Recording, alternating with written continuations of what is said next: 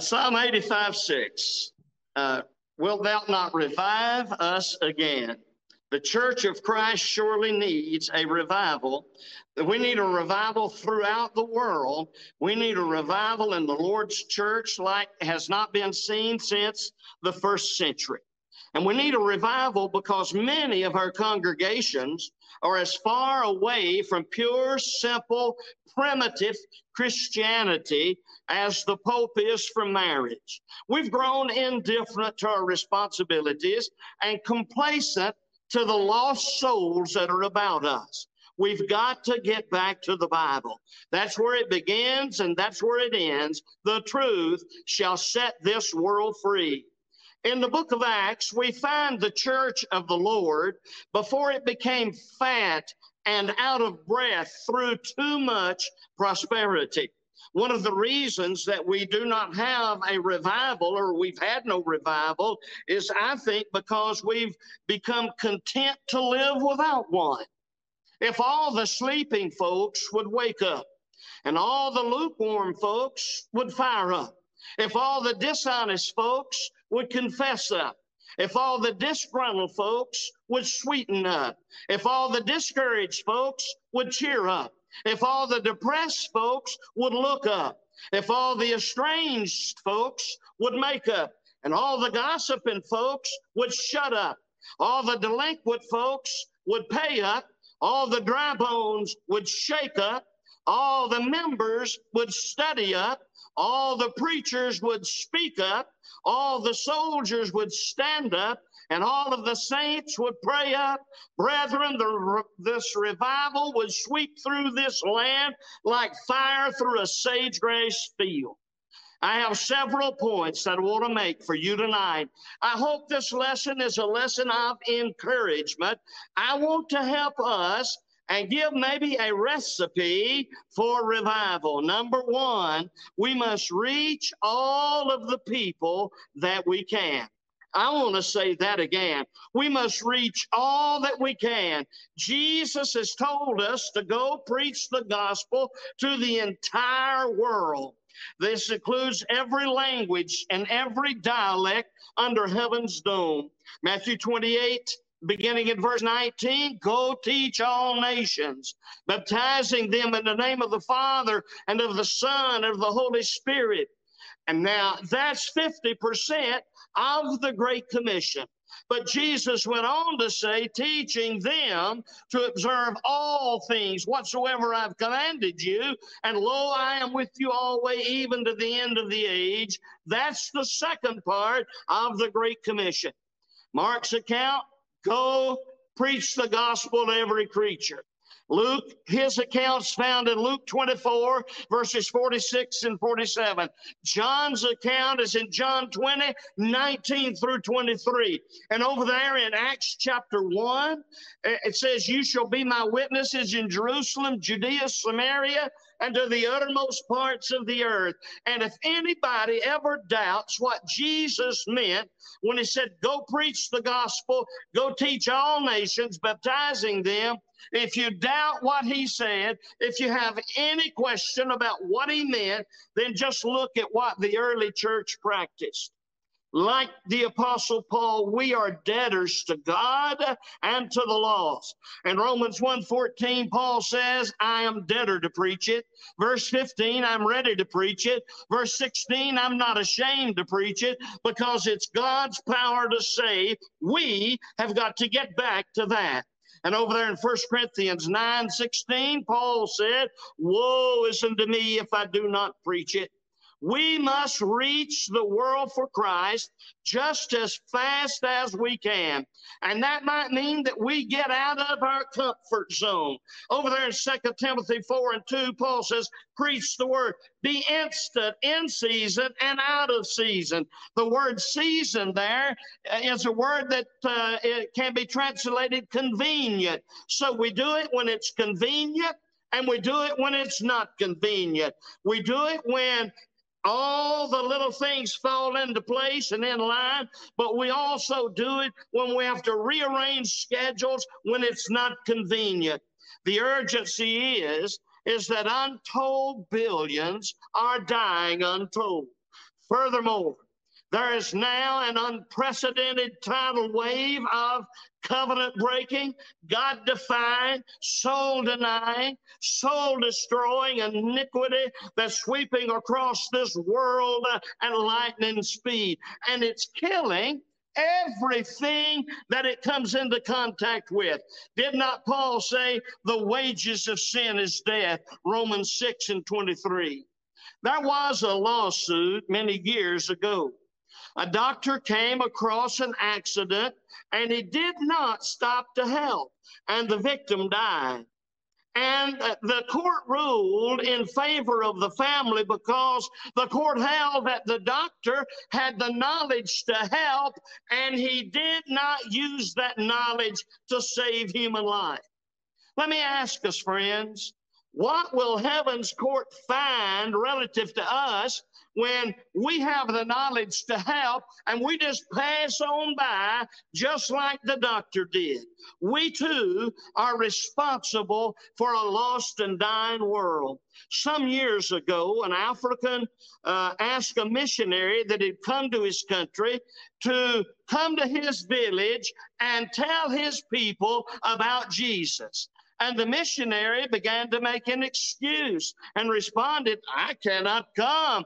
I am book solid. Whereupon the African man said, If you do not come and tell my people about Jesus, I will tell your Jesus on you.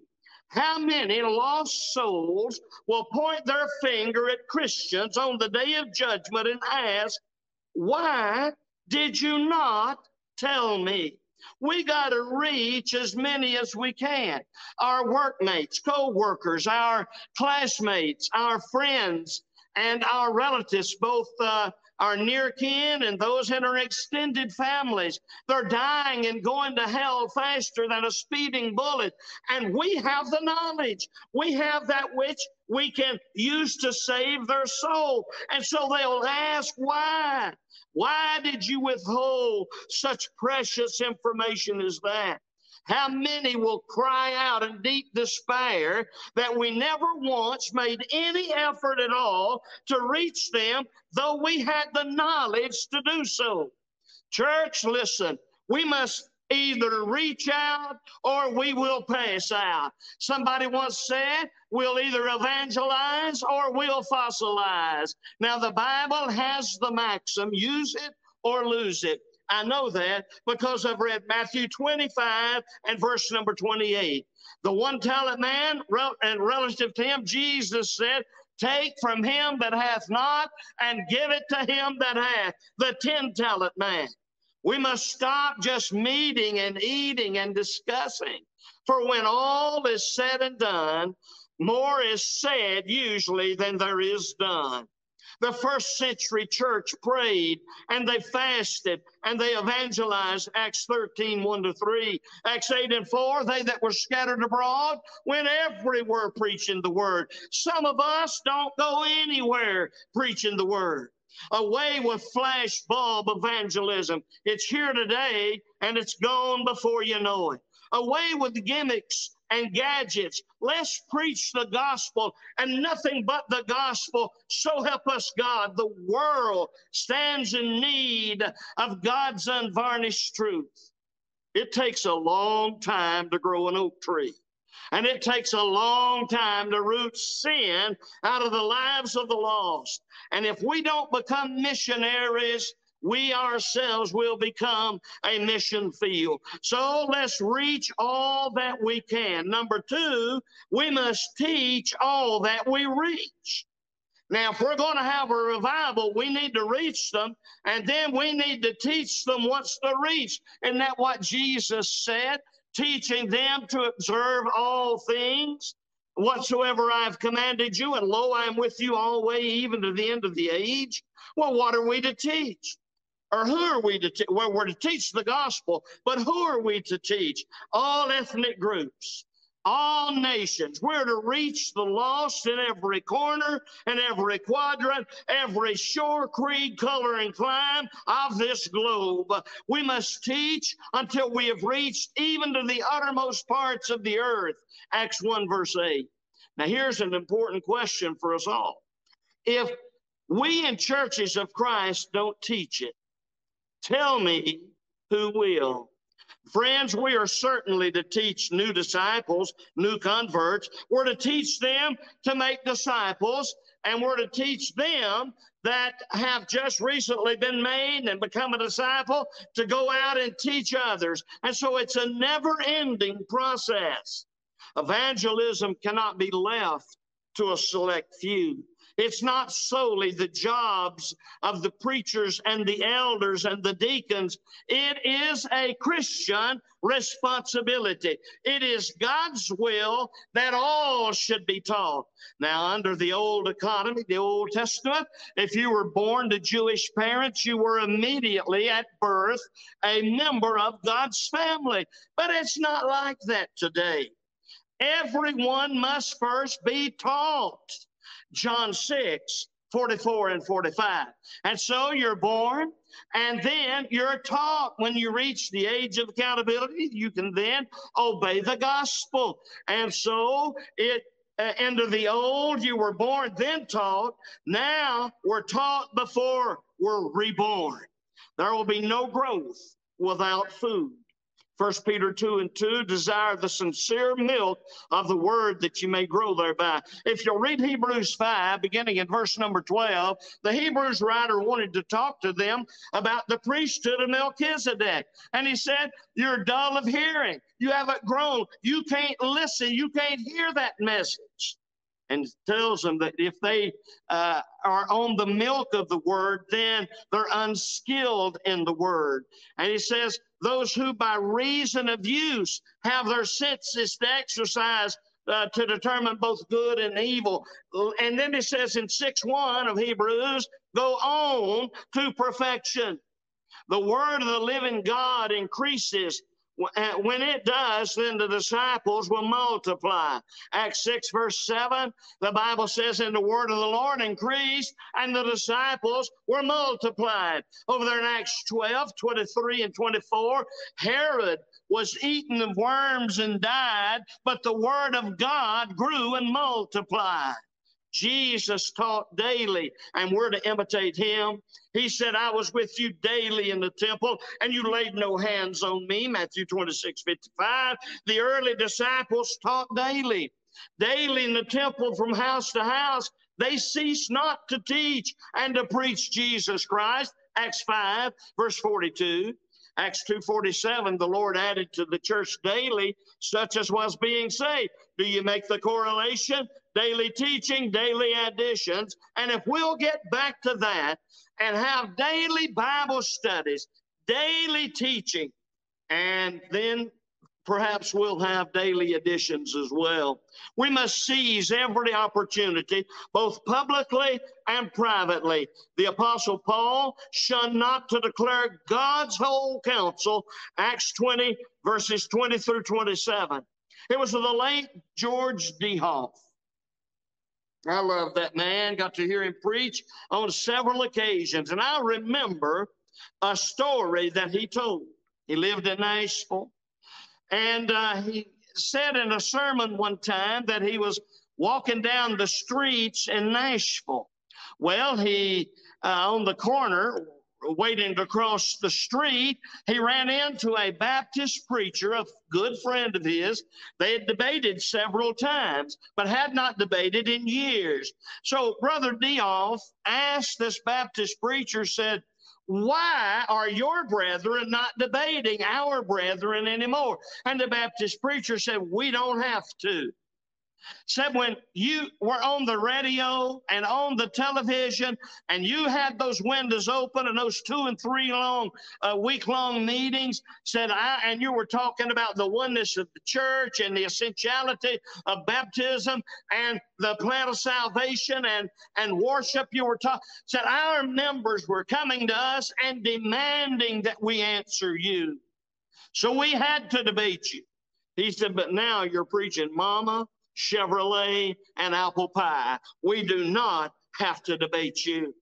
God has blessed me to preach and to teach in many places in our world. And here's what I've noticed is that the denominations are big on schools and they're big on teaching and they use both to a great advantage. Our schools are in a position to do untold good as they prepare men and women to go into all the world to tell the others about Jesus. Our schools are also in a position to do unmeasurable harm by being unsound in what they teach. You realize there are those that are advocating today? Oh, it doesn't really matter what our schools teach as long as our congregations are sound. Friends, nothing could be farther from the t- truth. That doesn't even make good nonsense. If this were the case, then why don't we support these schools to teach atheism and evolution? If that's the case, why not send them money to preach and to teach faith only, grace only? Choose the church of your choice. Baptism is no longer essential to salvation. Instrumental music and the worship assembly is okay. And some of them are teaching these very things, and they're helping to destroy the church that our Lord died for, and, and I am not going to take it sitting down. Yes, we must reach all that we can. We must teach those that we reach. Number three, we must train those that we win. Jesus trained the 12 apostles for three years. Judas and Silas were prophets who spent time confirming the brethren, Acts 15 32. They exhorted and they confirmed the brethren. To exhort is to edify or to build up. To confirm is to make them firm in the faith. Now, when I read that verse, Acts 15 32, or bump into this word confirm, I can't help but think of 1 Corinthians 15 58. Be ye steadfast, unmovable, always abounding in the work of the Lord, knowing that your labor is not in vain in the Lord. He said, steadfast. That means to be seated, to be settled, to be steadfast, to be solid. And in the Old Testament, it carried the idea of being permanent. So, steadfast is like having your boots cemented in cement. And your the cement is hardened around you and you're standing there and you're solid. And the word unmovable means without regret. Take a position for the lord and never ever regret it. Take a position for the lord and never ever change your mind. Again our schools are in a position to do unmeasurable good or harm depending upon what they teach. Paul and Barnabas, they decided they'd go back and they'd retrace their first missionary journey. They were interested in these babes in Christ. They wanted to know how they were doing. As they came into uh, the cities, they said, We want to know how you're doing. Acts 15 36. Acts 15 41 says, They confirmed them. That is, they settled them, they rooted and grounded them. Luke tells us that the churches were established in the faith. Acts 16, verse 5. We need to train those that we win. Number four, we must enlist those that we train. Yes, we reach all that we can. We teach those we win and or reach, and then we train those that we win. Now let's enlist them in the service of God's kingdom. We must enlist those that we train. Idleness has always been a curse. Second Samuel chapters 11 and 12, David was idle, went for a little walk on a rooftop, and you know that story. You realize the unemployment rate in our country is now at 6% around about six, five and a half to six percent. That's too high. It would be great if it were lower. And those who labor in the church would rejoice evermore if the unemployment rate in the church was only 6%. Now, that would even be too high, of course, but it would be much better than what it actually is. It would be anything, it would be unlike anything that we've ever known since the early church. The unemployment rate in the church is at a staggering 90%. 10% are willing to work, 90% are willing to let them, and 100% want to go to heaven. Ladies and gentlemen, we are to be doers of the word. James 1:22. And if we're not doers of the word, then we are deceiving, deluding our own selves. We must get people involved. And this is where great leadership is needed. Getting people a job, getting them something to do, finding out. Now, you've got to know the flock before you can engage the flock. People must become involved in the worship of God. John 4 24. There will never, ever be a revival if we don't get back to worshiping God with energy. We don't get back. We need to have pep in our song services. Prayers need to be led by men who actually seem like, at least, they believe what they're praying and that God will answer their prayers. We need sermons from men who actually uh, come across like they believe what they say. People must get involved in the work of the church. Ephesians 4 15 and 16, but speaking the truth in love, that we may grow up into Him in all things, who is the head, even Christ, by whom the whole body fitly joined together and compacted by that which every part supplies, giveth increase as it builds itself up in love.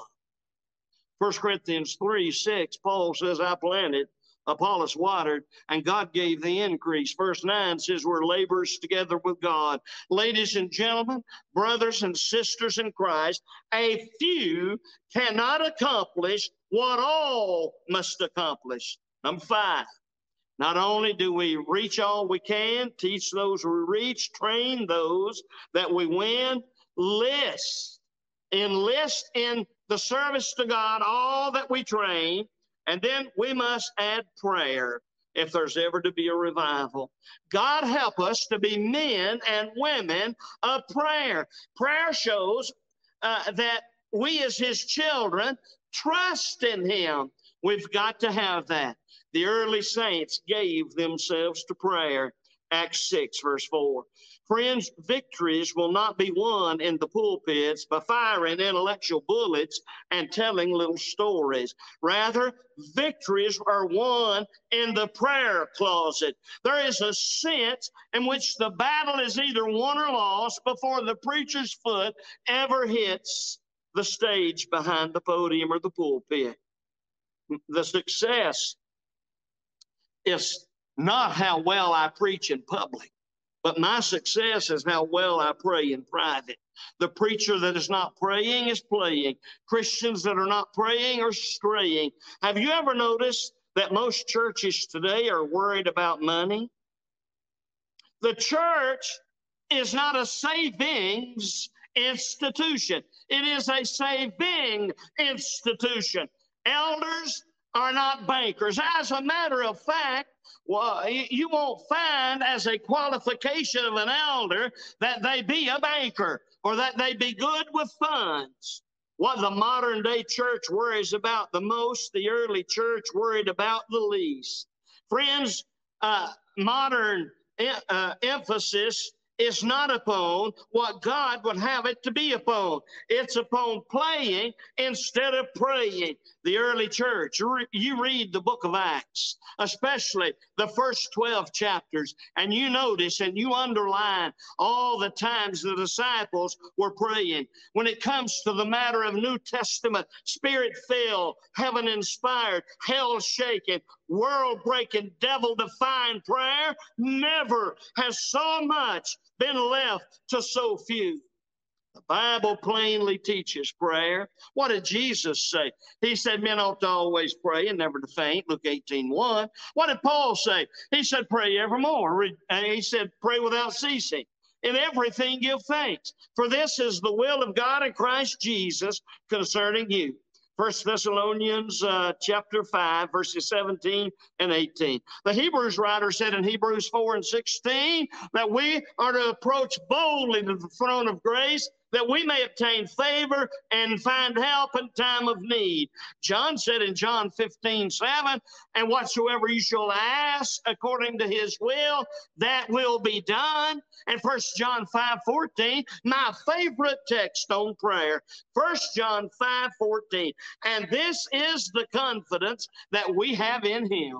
If we ask anything according to his will, he hears us. May God help us to revive prayer in the greatest possible way. Number six, not only let us reach all that we can, let us teach all that we reach. Let us train all that we win. Let us enlist all that we train. And we must pray if there is to be a revival. Number six, let's add to this. And without this, there will never be a revival. And that is, let's be quick to give God all the glory. If there's any glory or if there's any praise, God deserves it, not us. In 1 Corinthians 3 and verse number 5, Paul says, Who is Paul? Who is Apollos? He said, We're just servants. We're just ministers. We're ministers of God. We're ministers to God's people. That's all that we are. Verse 6 I planted, Apollos watered, and Barnabas gave the. I planted, Apollos watered, and God gave the increase. A thousand Barnabases, Pauls, and Apolloses could never, ever give the increase. That's only something God can do. And we water and we plant, yes. But if the soil is good, God will grow the crop. You and I cannot grow the crop. We've got to give God the glory. We have nothing to glory about or in except in the cross of the Lord Jesus Christ. Oh, that's Galatians 6:14. If we're able to accomplish anything for God, it's because of the talents that He gave to us to begin with. And so He then deserves the glory. Let me ask you this does the glory belong to the robot or to the man who made it? Now, when you know the answer to that question, you'll also know the answer to whether or not we or God deserves the glory. As we survey the religious climate today, I want you to consider the televangelists. They come on every week. Some of them are on every day. There's religious channels on satellite, etc. And you look at all of the big names under the umbrella of what the world calls evangelism, but what God in the Bible calls error. I want you to look at the rich preachers who not only have big, beautiful, nice homes to live in, but they have summer homes, vacation homes, winter homes, multiple automobiles, RVs, private planes. They have hundreds, maybe thousands of acres with lakes and yachts with such extortioners and unjust men, we begin to understand why there is no revival. They take all the glory, they take all the credit. God doesn't get the glory. They preach the Jesus of the stable, but they themselves live in the palace. And to satisfy their lust, and their greed. They bleed the audience, they fleece the flock, and they rob the widow of her utmost farthing. And it's all done in the name of sweet Jesus, who had to borrow a penny just to illustrate a sermon. God doesn't get much glory anymore. We need to pray, dear God, lift us up out of this unspiritual rut and from this ungodly rot. God, help us to glorify you and your blessed Son in everything we say, think, and do. Smite us with a thunderbolt of your divine wrath if we as your people fail to give you the glory that you and you alone deserve. Number seven, we need some soul hot preaching if there's to be a revival. Jeremiah could refrain and contain no longer. Jeremiah made his mind up he wasn't going to preach anymore. But Jeremiah 20 and 9 says, The word of God was shut up in his bones. It was like a fire in his bones. And he said, I cannot uh, contain it any longer.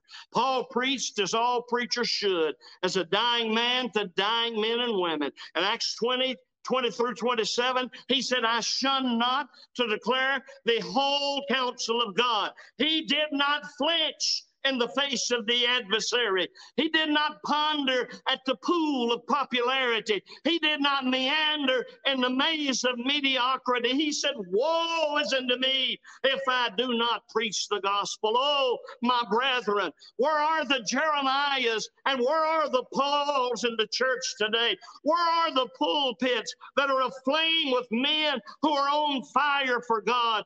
God, dear God, give us men that will ransack this world, who will march into the marketplaces, who will stir the synagogues, who will penetrate the palaces and eviscerate your enemies in Jesus' name. Where are the preachers today that will go out with a war cry of the gospel on their lips as they did in the first century? In the first century, they altered Asia. They jaundiced the Jews. They riled the Romans. They taught the teachers and they pitted j- uh, prison jailers. Away with the palsied, powerless pablum preaching that's born in the tomb and not the womb kind of preaching. Away with the weak, worldly, insipid, indifferent, and cowardly who stand for nothing and fall for everything. Friends, listen to me. The cry is for men big men who will, st- who will stand on that wall and they'll make up the hedge and they'll stand in the gap. Ezekiel 22 30. The wall has been breached and the devil is marching through it. We are standing there to keep the enemy out. The world is disgusted with the powerless plaudits and prayerless preaching that is nourished in the rotten souls of political pundits, more interested in pleasing men than they are God. When will we as preachers learn that we can preach and still perish? If you don't believe it, read 1 Corinthians 9 27. God, dear God, send us men, terrible men, who will cry aloud and not spare. Men too hot to hold, too hard to be heard, and too merciless to spare. We don't need more men in soft raiment with softer speech. We don't need more men who are reeds that can be shaken with the slightest breeze, uh, breeze who open their mouths and feed us spiritual pablum. That's not the need of the hour. What is the need of the hour? We need burning hearts, bursting lips, and brimming eyes. We need men of God who love the Son of God, who will take the book of God and who will go out and they will not fail nor falter. They cannot be scared nor silenced, who cannot be bought nor tricked, who will dare to boldly go where his God sends him and firmly stand and grow where God plants him. We need preachers to get down on our knees with sackcloth upon our bodies bodies and ashes upon our heads and ask God to give us another opportunity to get it right in our pulpits. We in churches of Christ need a revival so that we can revive this dead world for Jesus Christ. The moon of revival has not yet risen on this hell bound, Christ rejecting, speeding to judgment generation. But what are we going to do about it? Are we going to sit at ease in Zion and, and, and declare, well, that's somebody else's responsibility? Or will we take unto ourselves the whole armor of God and we'll march out across this land, slinging the seed, scattering precious seed? Luke 8 and verse 11. The late, great Andrew Connally wrote an article, I think it was back in the 70s, maybe early 80s, that he wrote this article. It was in the Gospel Advocate. I forget which issue, but I found this not too awfully long ago as I was reading some of the old back issues. It's an article entitled The Graves of Bandawe. Uh, uh, he was a long term missionary to Africa. Brother Connally was, and he got diseased in his feet and he had to come home. I want to read, and forgive me for wanting to read something to you, but I want to read an excerpt from this article. And I want to preface it by saying he's talking here as he's standing in this cemetery. These people that had passed on, he's they were members of a denomination, the Presbyterian Church. He did not agree with their faith, but he did agree with the way they took their faith serious. Let me read from this article. As I stood among the graves, my thoughts went back some 75 years when these men and women left their homes in Scotland with high hopes of dedicating their lives and service to the Africans of Nyasaland. No doubt their enthusiasm was great, and they were eager to begin their new life in another world. Perhaps their farewells and goodbyes were saddened as some realized that they were seeing loved ones and families for the last time. Africa was virtually unknown and unconquered. Slavery, disease, and war were rampant. Yet these men and women went willingly and courageously with a firm faith in God and in their mission. They spent months traveling to their destination, enduring untold hardship and danger to press on to Bandawe, the chosen site for the new church of Scotland Mission. Dr. Robert Laws, later the founder of Livingstonia Mission, was a man among men, an able leader in every respect. Under his direction, houses were built, buildings were erected, and a church begun. And in the years 1896 97, the church was finished. A school was begun, and hundreds of Africans were converted to Presbyterianism. Yet, as always, a price had to be paid. Malaria and blackwater fever, two of the most dreaded diseases of the tropics, were making themselves felt. First one, then another of these young people began to die. In a scant few months or years, 23 men and their wives paid the supreme price. These people were in the beginning of their lives, their early 20s and 30s. As one gazes at the graves, he's filled with emotion, realizing the heartache and sorrow passed on. One small grave bears but one word on the marker baby. What joy and expectation this little one must have brought as he came into the world, and what heartache and longing must have been felt as he was laid to rest, surrounded by those just recently gone. What spark of fire was kindled in the breast of these souls that led to such sacrifice that cannot be rekindled in us today? Why should they leave all that they held dear to spend and be spent in their devotion to their cause? What excuses did they overcome that we cannot overcome in matching their faith? What type of love for their fellow man that we cannot have today? What did Christ produce in their hearts that he has not produced in ours? What possible influence was brought to bear to bring them willingly to such an untimely end? What singleness of purpose caused them to persevere in spite of the chilling hand of death who turned those young lips to clay? What vision of tomorrow made the trials of today so easy to bear? What hope of future blessedness robbed death of its sting? And oh Lord, what did they have? That, what did they have that I lack? And what were they that I am not? What did they have that I lack? What were they that I am not? Brethren, we can. We just don't. We can. We just refuse to. We need your help. Preachers and elders need the backing of and the support of and the help of every member of the precious body of Christ.